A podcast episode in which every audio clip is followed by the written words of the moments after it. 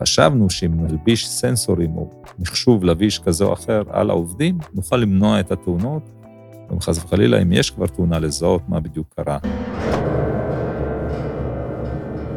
עכשיו, בימים של הקורונה, אז הוספנו הגנות נוספות, למשל לזהות על ידי עיבוד תמונה בווידאו אם מישהו לא חובש מסכה, או לזהות אם מישהו היה בקרבת מישהו, אם חס וחלילה קורה שמישהו התגלה כחיובי, אנחנו יודעים לדעת אם הוא היה במגע. הטכניוניסטים, הפודקאסט החדש של ארגון בוגרי הטכניון. שלום, שמי גבי זודיק. גבי זודיק נולד ברומניה, עלה לישראל בגיל תשע וגדל בבאר שבע.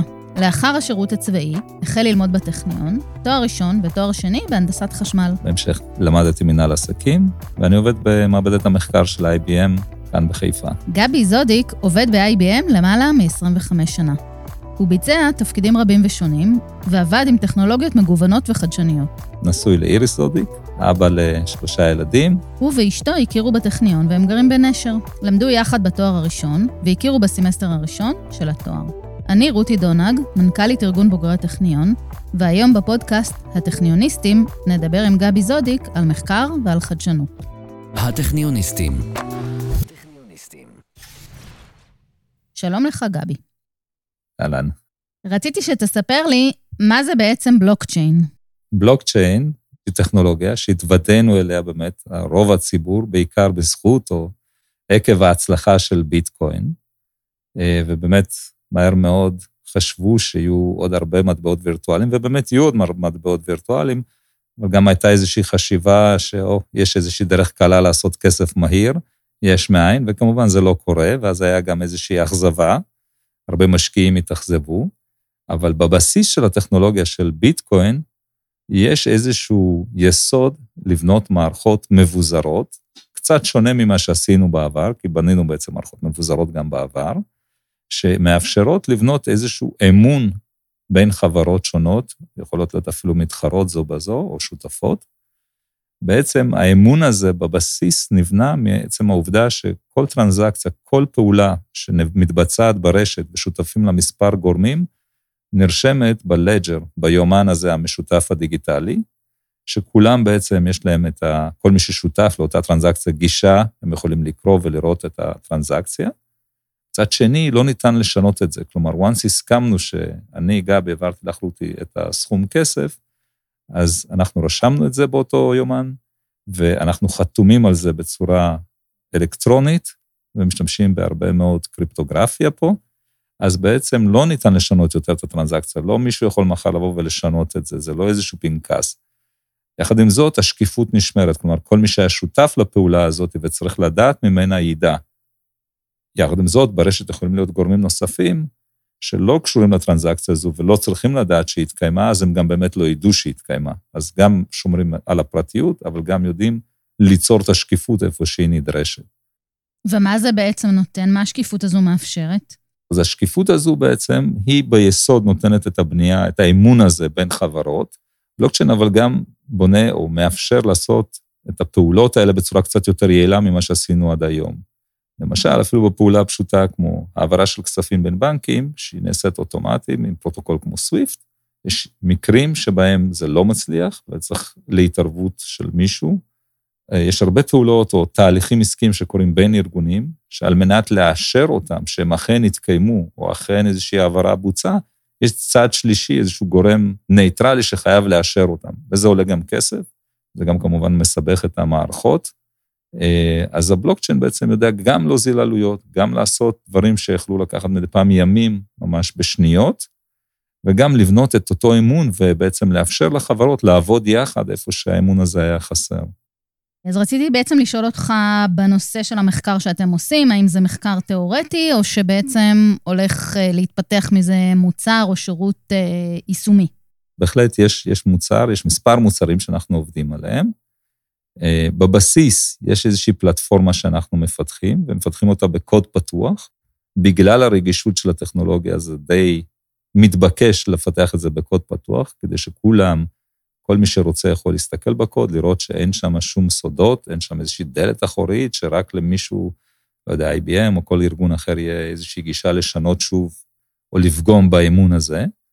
הפלטפורמה בעצם היא התשתית שמעליה אנחנו בעצם מאפשרים לארגונים, ל-IBM ולאחרים לבנות אפליקציות שונות.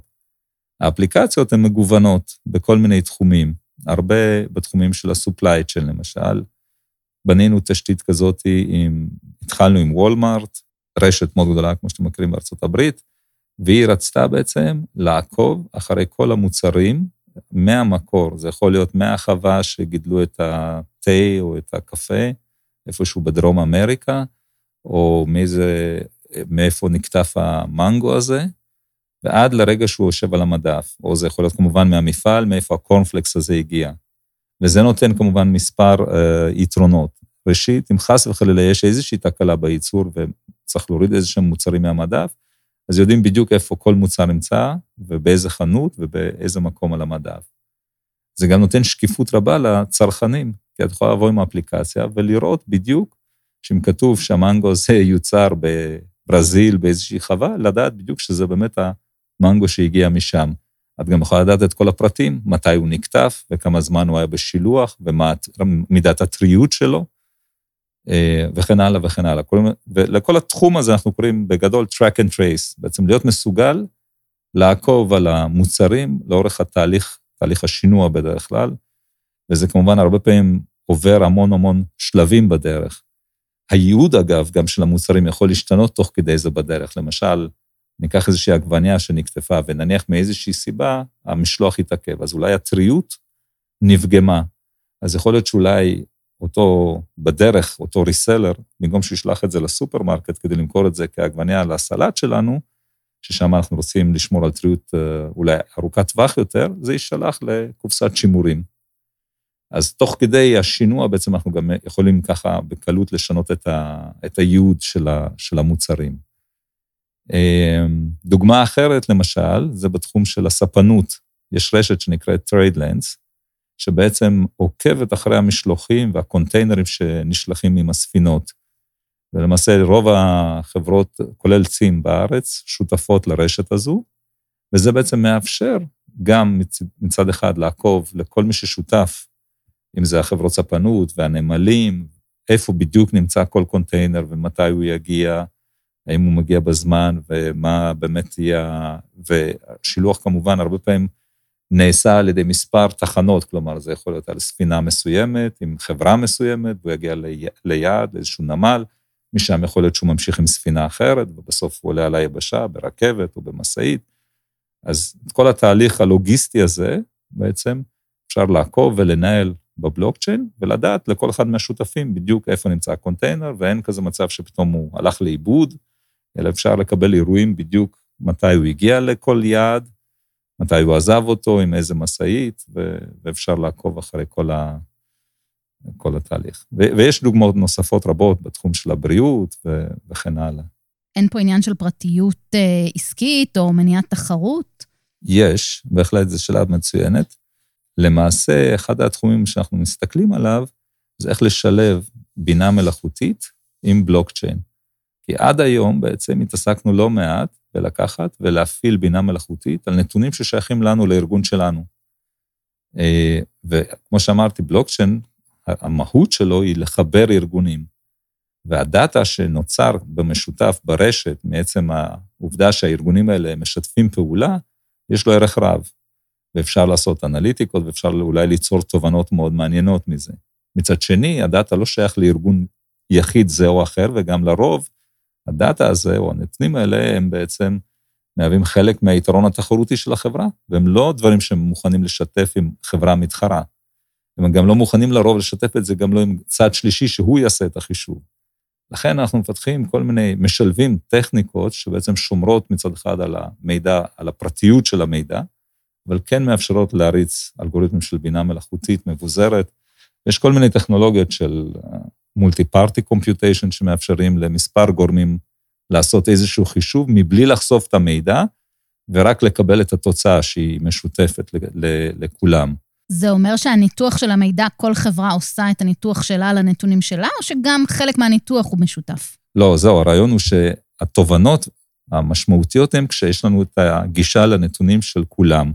אבל שוב, צריך לעשות את זה בצורה כזו שלאף גורם לא יהיה גישה לראות נתונים של גורם אחר. אז multi-party computation הוא סוג של תשתית שמאפשר את זה. יש דברים חדשים שאנחנו עובדים עליהם שנקראים homomorphic encryption, שבעצם מאפשרים להצפין מידע ועדיין לעשות עליו כל מיני פעולות אנליטיות.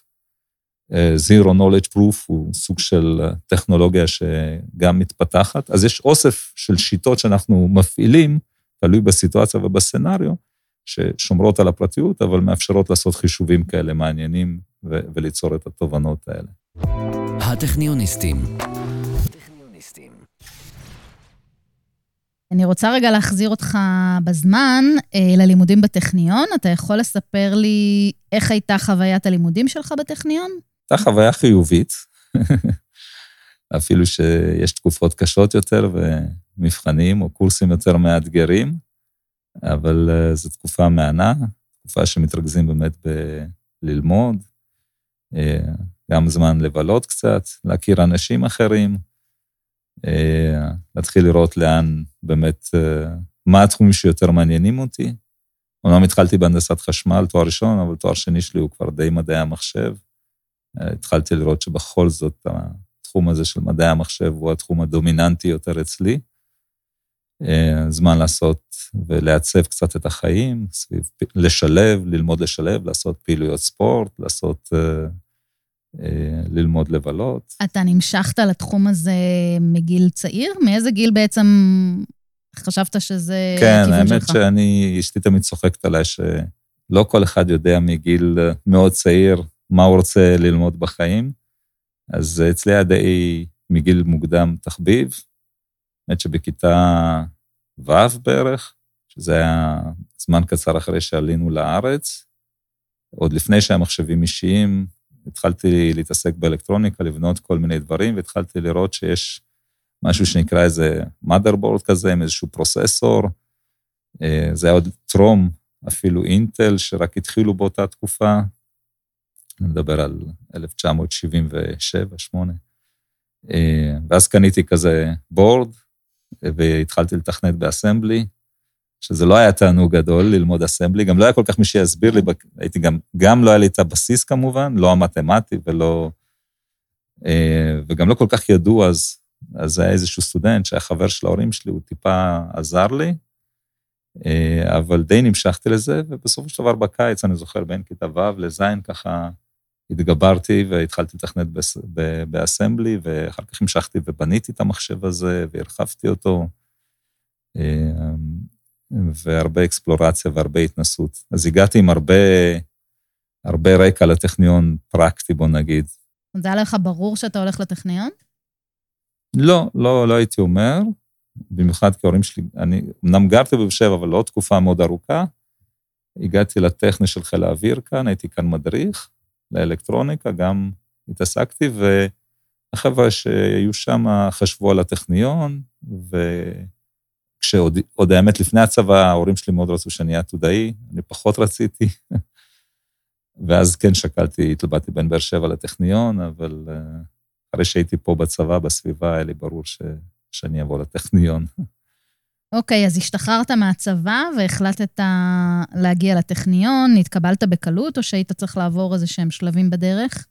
אה, הבגרויות שלי לא היו משהו, כאילו, היה לי בגרות מאוד אה, קיצונית, או ציונים מאוד גבוהים בריאלי, או מאוד נמוכים בהומנים, לא השקעתי בהם בתיכון, אז עשיתי את המבחני כניסה, אה, ו... והתקבלתי, למזלי. לא הייתי צריך לעשות את הכינה. ובעצם לעומת אנשים אחרים שככה מתארים חוויה אה, לא קלה, אתה בסך הכל אה, זוכר את הלימודים לחיוב, אני מבינה. אפילו המשכת מיד לתואר שני. כן, כן. כן, לי, לי בסך הכל היה נחמד. אה, גם המבחנים, גם החידות הטכניוניות, להתמודד איתם. אה, כמו שאמרתי, באתי עם איזושהי הבנה טובה של התחום. זה היה כאילו להשלים את הצד התיאורטי והבסיס המתמטי לדברים ש... למשל, כשהייתי בצבא, לימדתי את מורות פוריה מבלי להבין את, את, לעומק את המתמטיקה. אז באתי לטכניון, פתאום הבנתי את כל ה... השלים לי הרבה פערים. ולא פחות חשוב, הכרת את אשתך בלימודים. נכון. האמת, זה היה די במקריות, או לא במקריות. אה, בתחילת הלימודים הייתי צריך להשלים פיזיקה, לא היה לי חמש יחידות, באותה תקופה היה אפשר, מי שלמד אלקטרוניקה ומחשבים, אז אה, לא יכול לעשות גם חמש פיזיקה. אה, אז איריס ישבה עם עוד איזו חברה שלה, והתיישבתי ביניהם בשיעור הראשון, בהשלמות פיזיקה, והתחלתי לדבר איתה. הייתה מאוד נחמדה, והיא למדה מדעי המחשב ומתמטיקה והוראה, אז היה לנו הרבה קורסים משותפים. אז גם היא באה קצת להרצאות שלי, ואני הלכתי להרצאות שלה, וככה חיזרתי אחריה לא מעט, עד שהצלחתי לשכנע אותה אחרי כמה חודשים שזה קשר יותר רציני. אז אתם זוג טכניוני כמו אה, רבים רבים רבים שאנחנו מכירים וגם מראיינים פה. איך הגעת ל-IBM? האמת, אה, זה גם מעניין. המנחה שלי היה מ... המנחה שלי, דרור צרניק, היה פה חבר סגל, אה, ולמעשה הוא עבד שם וגם חזר לעבוד שם. אה, ו-IBM בכלל, הרי ישבו פה בהנדסת חשמל, ואחר כך ישבו בבניין של אווירונאוטיקה, אני חושב. לפני שהם ירדו למט"ם עד שבנינו את הבניין, אז היה קשר בין הפקולטה קצת, אבל בעיקר המנחה שלי, והוא המליץ לי ללכת, יש, הוא אמר שזה מקום נחמד. אז אמרתי לאשתי, לאיריס, אני אלך לאיזה שנה-שנתיים, בטח אני אמצא את המקום, ואז אני אמצא את עצמי באיזה סטארט-אפ אחרי זה. ומפה לשם? והאמת היא, מפה לשם אה, מצאתי כל כמה שנים איזשהו תפקיד חדש מעניין, טכנולוגיות שהשתנו ותחומים שקיבלתי הזדמנות להוביל ולהיות שותף ולהיות פעיל בהם. אה, ובאמת, בגלל שזה מעבדת מחקר, אז כל הזמן אנחנו מחפשים את.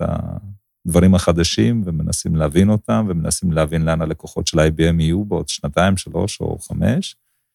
אז uh, האמת, החיים היו מאוד מעניינים, אז נשארתי עד היום. אז אתה יכול ככה להגיד uh, במהלך של 25 שנה איזה סוג של טכנולוגיות עבדת איתן?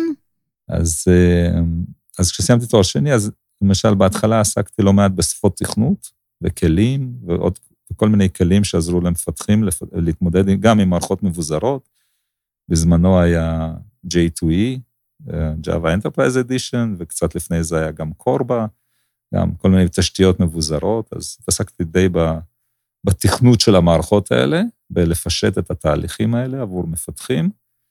אה, זה עניין אותי, וזה, לא כל כך עסקתי בזה, האמת, בטכניון, אבל זה משהו שלמדתי ככה אה, ב-IBM. אמ, והאמת שנתנו לי מהר מאוד הרבה אחריות שם. המנהלת שגייסה אותי, פנינה וורטמן, תוך כמה חודשים היא נתנה לי אחריות להוביל פעילות, להיות מוביל פרויקט, אז נשאבתי לזה מהר מהר מאוד. ומשם גם, אחרי כמה שנים קיבלתי להיות אחראי על, על האסטרטגיה העולמית בתחום הזה. עבדתי עם מישהו שבסופו של דבר העביר לי את התפקיד. אמ, אז עסקתי בתחומים האלה, התחלתי לעסוק אחרי זה במערכות מבוזרות, באמת יותר בתשתיות של הענן, של cloud, עוד לפני די הרבה שנים, לפני שזה נעשה מאוד מאוד אה, פופולרי, זה היה ממש בתחילת הדרך. פיתחנו כל מיני טכנולוגיות בתחומים האלה.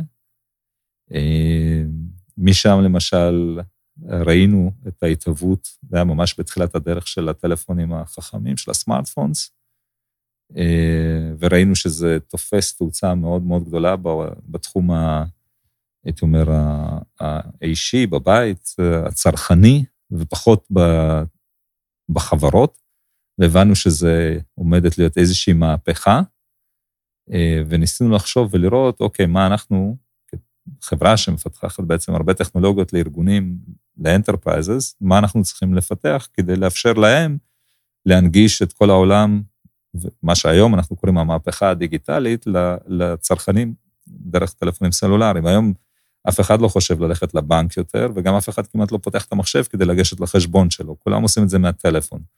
אז כל התשתיות האלה לפני, בוא נגיד, כעשור, היה מאוד מאוד קשה לפתח אותן. לא שזה לא היה אפשרי, אבל זה היה מאוד מורכב. אז פיתחנו תשתיות, כי הבנו שהעולם ילך לכיוון הזה.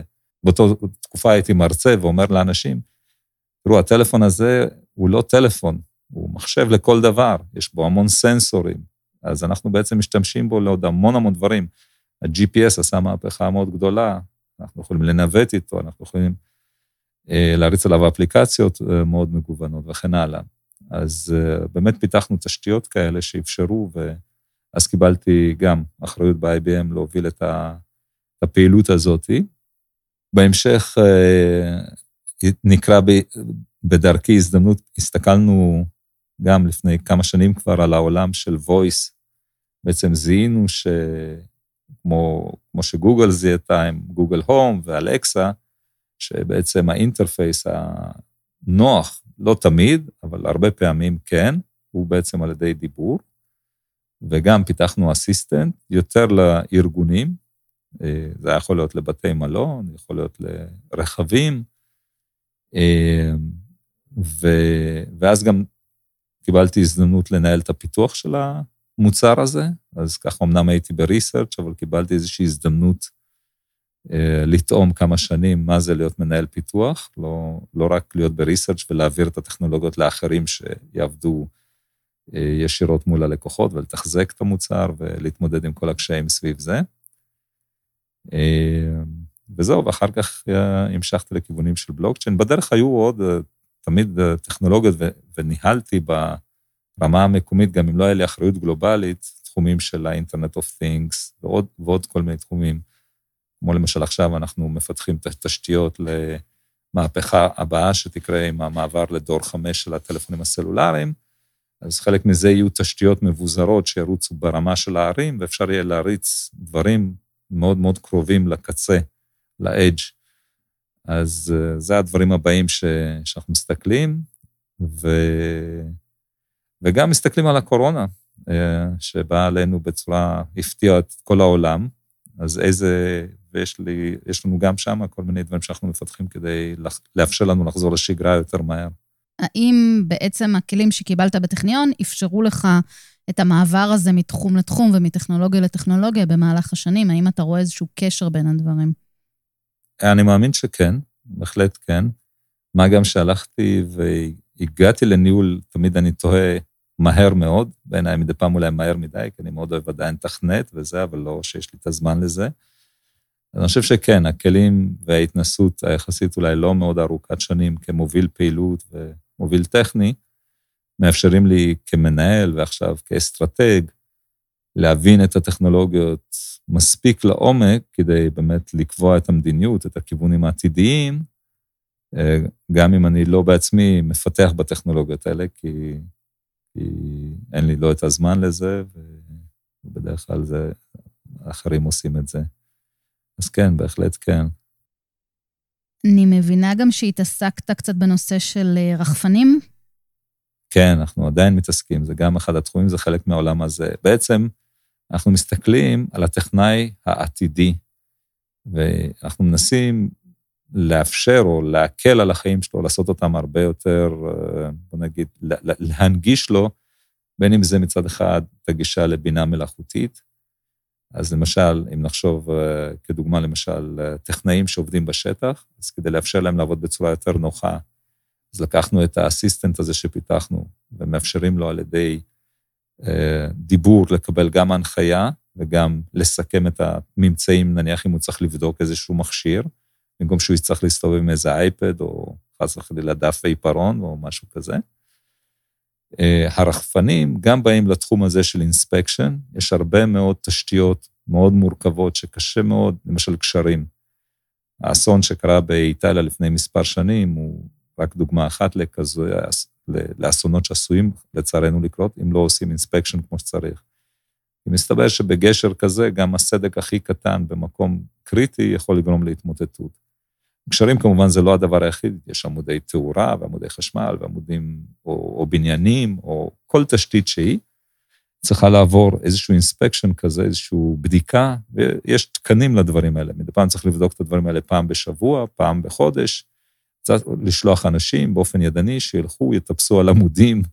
הרבה פעמים הגשרים האלה הם כל כך גדולים שהם צריכים לעשות את האינספקשן הזה במשך שבועות וחודשים, עד שהם גומרים לעבור על כל הגשר. זה גם פעולה מסוכנת, גם מאוד מאוד איטית ולוקחת המון זמן.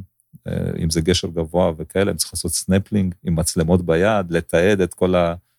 במקום זה, בעצם אנחנו אומרים, הנה, ניקח תשתית של רחפנים, ומה שפיתחנו בעצם זה טיסה אוטונומית. אנחנו מגדירים את המשימה, לוקחים את המודל התלת-מימדי של הגשר, או כל מבנה אחר, ואם אין לנו את המבנה הזה, אנחנו יכולים לסרוק בהתחלה את הגשר ולבנות את המודל מתוך התמונות שאנחנו אוספים. ומרגע שיש לנו את המודל, אנחנו יכולים בעצם לבנות תוכניות טיסה אוטומטיות. אנחנו מנווטים את, את הרחפן, ואם נניח יש, לצורך העניין, עמוד שעליו בנוי הגשר, העמודים האלה גדולים, הם עשרות מטרים בגובה ועשרות מטרים רוחב, צריך לסרוק אותם ולטוס מסביב, או כל פעולה שהיא, אז הרחפן יעשה את המשימות האלה, יחזור חזרה עם התוצאות של הצילומים. זה צילומים באיכות מספיק טובה כדי לזהות גם סדקים בגדלים של מילימטרים בודדים, ואנחנו מנתחים, כמובן עם בינה מלאכותית, מזהים את הסדקים הבעייתיים, במקומות הבעייתיים, יודעים להצביע איפה הם, ואז להביא אותם למומחה, לראות אם באמת צריך לעשות משהו, או שזה סדק שפשוט עוקבים אחריו ויודעים שהוא קיים וזה בסדר, ו... ולא צריך לחזור ואולי רק בעוד חודש לבדוק אותו. אז יש, אז שוב, זה רק דוגמה אחת לאיפה הרחפנים ייכנסו לחיים שלנו, אבל אני חושב שהם ייכנסו בעוד, בעוד כל מיני מקומות. תספר לנו מה אתם עושים אה, בהקשר של הקורונה באמת. אז אנחנו עושים מספר דברים. אה, אני אתחיל מדוגמה אחת שקשורה למוצר, שאחת הכיוונים שהסתכלנו לפני מספר שנים, בעצם זיהינו שהעובדים, בעיקר טכנאים בשטח ואנשים שעובדים בחוץ, אנחנו נותנים להם מעט מאוד מיגון. אתם גם שומעים הרבה בחדשות פה המון פעמים שאנשים נפגעים באתרי בנייה. בין אם כי הם לא לבשו את הקסדות כמו שצריך, או לא היו ממוגנים, או עשו איזושהי פעולה, או הגיעו למקום שאסור להם ללכת. חשבנו שאם נוסיף ונלביש סנסורים או מחשוב לביש כזה או אחר על העובדים, נוכל למנוע את התאונות, או אם חס וחלילה, אם יש כבר תאונה, לזהות מה בדיוק קרה. אבל בעיקר למנוע פציעות ולמנוע תאונות. ופיתחנו מוצר שנקרא Worker Insight, שבעצם מאפשר לעשות monitoring, זה יכול להיות טמפרטורת הגוף, זה יכול להיות הדופק שלו, יכול להיות ה-heart rate variability, או כל דבר, כל פרמטר שיעזור לנו לזהות, למנוע מאמץ יתר, למנוע חשיפה לרעשים, גזים, לכל דבר שהוא, או אם יש אזור שאסור לו להיכנס, להתריע על כך, וכן הלאה. אז באמת, זה היה עוד דוגמה. לעולם הזה, שבא קצת אחרי הטלפונים החכמים, שהתחיל המחשוב הלביש, ובאותה תקופה מה שהיה הכי נראה לעין, זה היה המשקפיים שגוגל השקיעו בהם, למרות שעכשיו הפרויקט בינתיים אה, נסגר. אה, אבל אנחנו אמרנו ששוב, בואו נראה איך אנחנו לוקחים את הטכנולוגיות האלה מעולם הצרכני של מחשוב לביש, ומביאים אותם כדי לפתור איזושהי בעיה בתחום של, אה, של ה enterprise, במקרה הזה העובדים, כדי למנוע תאונות. אז באמת בנינו מוצר סביב הדברים האלה, והמוצר הזה הושק. ועכשיו, בימים של הקורונה, בעצם יש לנו במוצר הזה, אנחנו קוראים לזה shield ים, זה כל מיני הגנות למאמץ יתר, לפגיעה מגז או כל דבר. אז הוספנו הגנות נוספות, למשל לזהות על ידי עיבוד תמונה בווידאו אם מישהו לא חובש מסכה. או לזהות אם מישהו היה בקרבת מישהו, אז שוב, אנחנו שומרים את המידע הזה במערכת, לא חושפים אותו, אבל אם חס וחלילה קורה שמישהו התגלה כחיובי, אנחנו יודעים לדעת אם הוא היה במגע. אז זו דוגמה לאיך הרחבנו מוצר קיים. המוצר השני שבנינו, איפה שאנחנו כן מנצלים את הבלוקצ'יין, זה מוצר שיאפשר בעצם לחזור לשגרה. כי אחת הבעיות, וראינו את זה גם לצערי בארץ, ראינו את זה גם במקומות בחו"ל, אנשים למשל כדי לטוס צריכים לבוא היום ולהראות איזושהי אסמכתה שהם עשו בדיקה והם אה, נמצאו שלילים לקורונה. וכבר גילו זיופים כמובן. אנשים מאוד רוצים לטוס, אני גם יכול להבין אותם. אה, אז בעצם מה שעשינו זה איזושהי תשתית שמחברת בין אלה שעושים, המכונים שעושים את הבדיקות, לבין הצרכנים וה, והארגונים שצריכים לאמת את ה, זה שמישהו לא חולה בקורונה. והדרך היא על ידי זה שבעצם כשמעבדה עושה בדיקה והיא התגלתה שלילית או חיובית, היא יוצרת איזשהו סרטיפיקט. זה יכול להיות QR קוד, זה יכול להיות איזשהו סרטיפיקט חתום שנמצא על הטלפון הסלולרי שלי.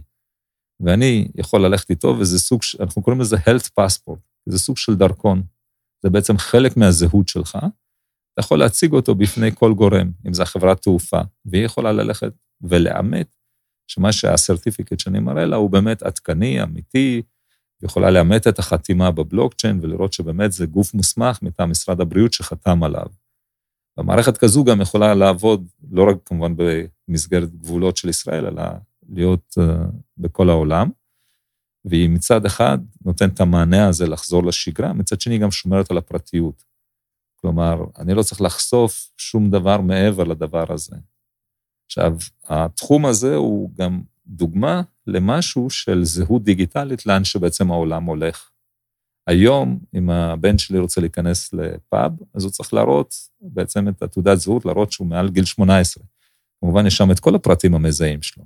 או לצורך העניין, אם את הולכת לבנק ואת רוצה לבקש הלוואה, מה הם יבקשו? תביאי תלוש משכורת או שלושה תלושי משכורת ועוד כל מיני פרטים שהם הרבה מעבר למה שהם צריכים. כל מה שהם היו צריכים זה איזושהי אסמכתה שאת מסוגלת להחזיר את הכסף בשביל ההלוואה. אז התחום הזה של זהות דיגיטלית, שבו אנחנו ננהל את הזהות שלנו ונשמור על הפרטיות ונחשוף לכל גורם אפשרי רק את המידע שצריך, מצד אחד, מצד שני, יהיה להם חתימה דיגיטלית שהאסמכתה שאני מראה היא אמיתית. אה, בצורה דומה נניח, עכשיו אם אני בוגר טכניון, אני בא עם התעודה של בוגר הטכניון כדי להראות שסיימתי את הטכניון. כמובן מישהו יכול לזייף את התעודה הזאת. אותו כנ"ל, יהיה לי איזשהו סרטיפיקט כזה, שכל מי שירצה יוכל לאמת שבאמת סיימתי את הטכניון. הטכניוניסטים. טוב, אני מבינה שחוץ מכל הדברים המעניינים האלה, בשעות הפנאי, אה, אתה מתאמן ומתחרה בתחרויות איש ברזל? כן. ספר לנו איך זה התחיל. אז זה התחיל גם בטכניון, במידה מסוימת. אה, הייתי הולך. עדיין הולך לבריכה כאן לשחות, עדיין הולך לשם מספר פעמים בשבוע. רצתי קצת בצעירותי, אז חזרתי גם לרוץ אה, לפני מספר שנים, כמו רבים אחרים, ש... אמרתי שאני אגוון את כמות הפעילויות, לא רק לשחות, גם נרוץ קצת. אה, וכן, אני זוכר בצעירותי ששמעתי על תחרויות טריאטלון, אבל האמת לא זכרתי יותר מדי פרטים, וכן רכבתי לא מעט. באר שבע עיר שטוחה, זה מאוד נוח, בניגוד לחיפה. אז רכבנו הרבה על אופניים, אז אמרתי שאני רוצה לחזור לתחביב הזה, אה, ולעשות ספורט ולרכב קצת על אופניים. אה, ואז התחברתי באמת לאיזושהי קבוצה פה בחיפה, קצת טרימקס, אה, ופגשתי שם חברים שבאמת הם באו במטרה לעשות אה, תחרות איש ברזל. לי לא היה כאלה כוונות, אני באתי לעשות ספורט, לרוץ, לשחות, פשוט כדי לרכב צריך איזושהי קבוצה ורכב מלווה ויותר מהטעמים הבטיחותיים. אבל מדבר לדבר התאמנתי איתם, אה, והלכתי איתם למרוצים, בהתחלה לטריאטלון ספרינט, שזה המרחקים הקצרים, וטריאטלון אולימפי.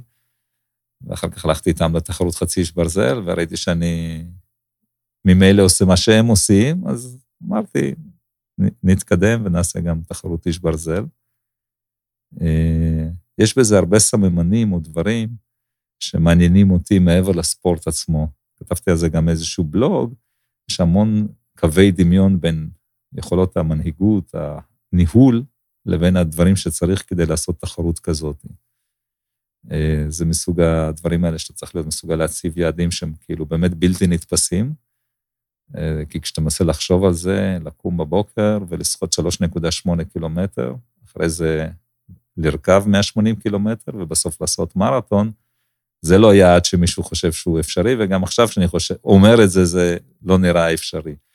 אבל זה, כמנהיגים, זה סוג היעדים שלדעת להתמודד עם כל הסיכונים וכל האתגרים בדרך, כי כמה שמתכננים את התחרות הזאת, תמיד משהו ישתבש, הוא ישתנה ולא ילך לפי התוכנית, ו...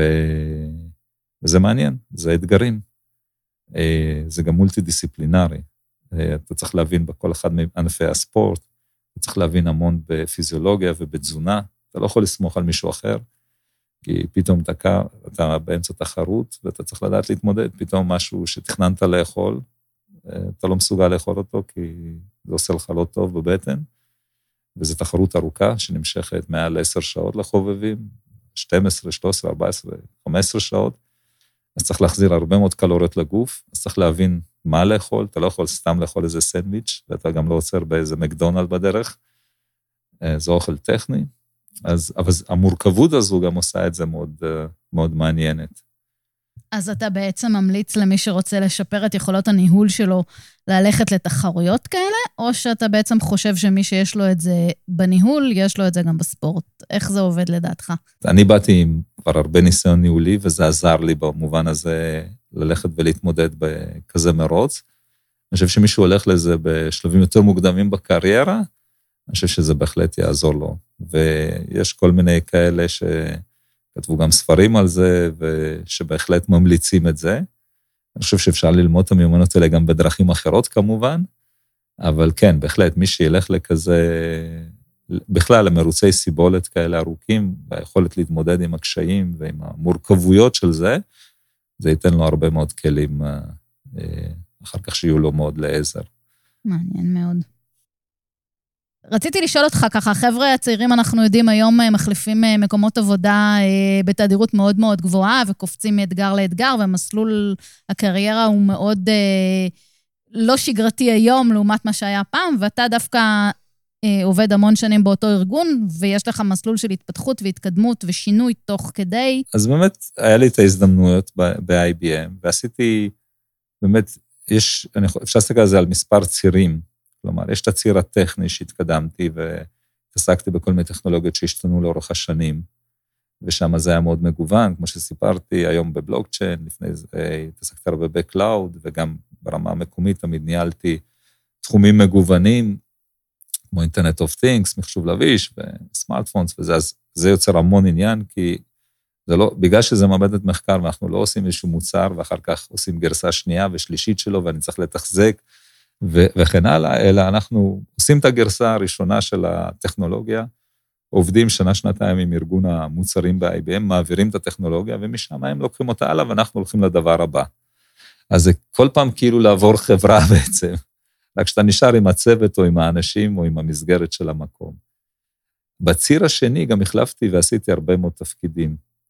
כלומר, הלכתי באמת לקריירה ניהולית, וניהלתי גם פה בארץ, וכשעשיתי את התפקיד של המנהל פיתוח, ניהלתי אנשים בחו"ל, גם היום אני מנהל אנשים בחו"ל, אז זה גם נותן איזשהו גיוון מאוד משמעותי מבחינה זו שזה לא רק בארץ, זה במספר מדינות.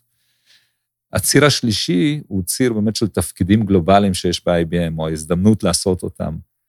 אז לאורך השנים לא פחדתי לקחת את הסיכון ואת האחריות, אה, להרחיב את התפקיד מהתפקידים המקומיים, מהניהול של המחלקה שלי כאן, ולמשל התחום הזה, כדוגמה, המובייל, זה לא תחום שאני אישית עסקתי בו, זה היה סוג של איזשהו תחום שקצת אנשים ב-IBM Research זיהו אותו כהזדמנות אולי, ואז שאלו אותי אם אני מוכן לקחת האחריות על זה ולפתח את זה ולהקים את הפעילות ב-research, שהיה אנשים בודדים שעסקו בזה.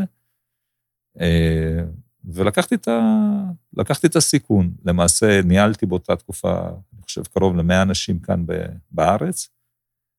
התייעצתי עם המנהל שלי, הקטנו את המחלקה פה, העברתי כל מיני מחלקות לאנשים אחרים, כלומר, ויתרתי על כל מיני פעילויות שהיו יקרות מאוד לליבי, אנשים שגידלתי וגייסתי, וצמצמתי את המחלקה אולי ל-50 או פחות, על מנת לאפשר לי ולתת לי מספיק זמן כדי לקחת את התפקיד הגלובלי, והקמתי אבל פעילות גלובלית שהייתה באותה תקופה 100, 150 אנשים, אני לא יודע כמה, אה, שעסקה בתחומים האלה. אז לקחתי לא מעט סיכון, כי זה לא היה קיים, אז כן, זה גם מה שקורה בתחרויות האלה. צריך לדעת לקחת סיכונים ולגוון, אה, כי החיים מזמנים את ההזדמנויות. אנחנו נתקלים פה הרבה בחבר'ה מאוד ממוקדים בטכניון, יוצאים ככה, מסיימים את התואר, ויש להם מסלול שהם בנו לעצמם בראש, ככה מאוד מוגדר ומדוד, ומתכננים בעוד שנתיים ככה, ובעוד ארבע ככה, ובעוד חמש, וכמובן שהחיים, אה, זה אף פעם לא מסתדר, ויש תסכול אה, רב, וככה אני שומעת ממך על היכולת גם להתגמש, וגם אה, לדעת לקבל שינויים, ולהתפתח בתוך תפקיד ומחוץ לתפקיד. כן, השילוב הזה, בעצם שיש צירים שונים שאפשר להתקדם בהם, באותו מקום, עם הטכנולוגיות ש, שמתחלפות, ולמצוא גם את האיזון עם החיים. זה, אני תמיד אומר, מאוד חשוב. אנחנו אומרים את זה, אבל זה לא קל, בטח לא בהייטק. אה, שזה מקום שכן מאפשר גם לקחת את הפסק זמן, אם זה לחופש, להיות עם הילדים, להיות עם המשפחה, אבל כשצריך, גם להשקיע את הזמן ולקדם את הדברים. אני שומעת שבעצם לצד כל התפקידים שלך והאחריות אה, הרבה שיש לך במסגרת אה, התפקיד, אתה גם אה, מחזיק המון המון אה, תחביבים, אה, ורציתי לדעת איך יש לך בעצם זמן לכל זה. אז האמת שאחת השאלות ששאלו אותי אחרי שכתבתי את הבלוג על האיש ברזל, אמרו, לא יכול להיות, איך עשית את זה, ואיפה הלכה את הזמן, ואיך מצאת זמן לזה, ואני אומר, Work-Life Balance זה לא דבר קל לנהל. ואז כתבתי איזה בלוג על ניהול זמן. החברים שלי צוחקים עליי תמיד, שהם שואלים אותי, בוא, מה נעשה? נעשה את הטיול לפה או שנלך שם? ובדרך כלל התשובה שלי, נעשה גם וגם. הם אומרים, איך תעשה גם וגם? אז אפשר לעשות גם וגם, כי נכון שמדי פעם, הנה, אני קם בבוקר, ולא יודע, אולי אה, הקדימו לי איזושהי פגישה, ועכשיו אני יכול להגיד, טוב, תכננתי לבוא לכאן ולשחות ולהתקלח, ואני צריך בשביל זה שעה ורבע כדי להגיע לעבודה. ועכשיו יש לי רק שעה. אז זהו, אז עכשיו אני מוותר על השחייה בגלל זה? אז לא, אז יש לי רק שעה, אז אני אשחה רבע שעה פחות, לא קרה כלום. אתה מגלה גמישות שאיננה אופיינית למהנדס, גבי. אני חייבת להגיד לך את זה. אז uh, רציתי לשאול אותך, uh, מה אתה אוהב בטכניון? קודם כל, הלימודים, כמו שאמרתי, בעיניי מצאו חן, יכול להיות שזה גם הלך לי אולי יותר בקלות מאשר לחלק מהאנשים, וזה זה, זה, זה תמיד סיבה כנראה.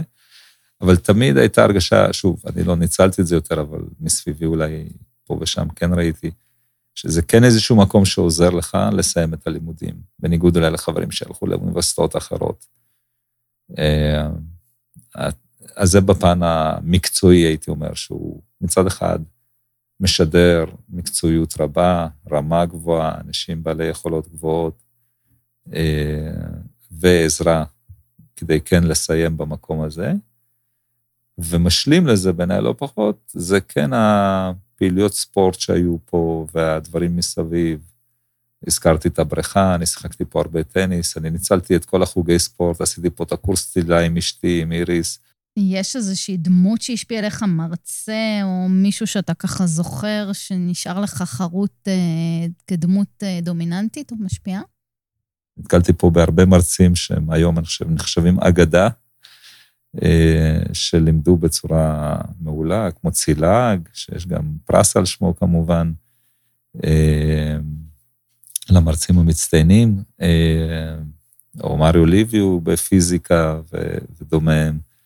אז בהחלט היה כיף ללמוד אצל האנשים האלה. אני רוצה להגיד לך תודה רבה, גבי זודיק, ותודה לכן ולכם על ההאזנה. אנחנו הטכניוניסטים, הפודקאסט של ארגון בוגרי הטכניון. תוכלו למצוא אותנו ביישומוני הסטרימינג וההסכתים, ספוטיפיי, גוגל, אפל, דיזר ועוד. שם אפשר להאזין לכל הפרקים ולהירשם לקבל עדכונים על פרקים חדשים. אני רותי דונג, להתראות. הטכניוניסטים, הפודקאסט החדש של ארגון בוגרי הטכניון. הטכניוניסטים, זמין להאזנה בספוטיפיי, דיזר, אפל פודקאסט, גוגל פודקאסט ובאתר ארגון בוגרי הטכניון. הטכניוניסטים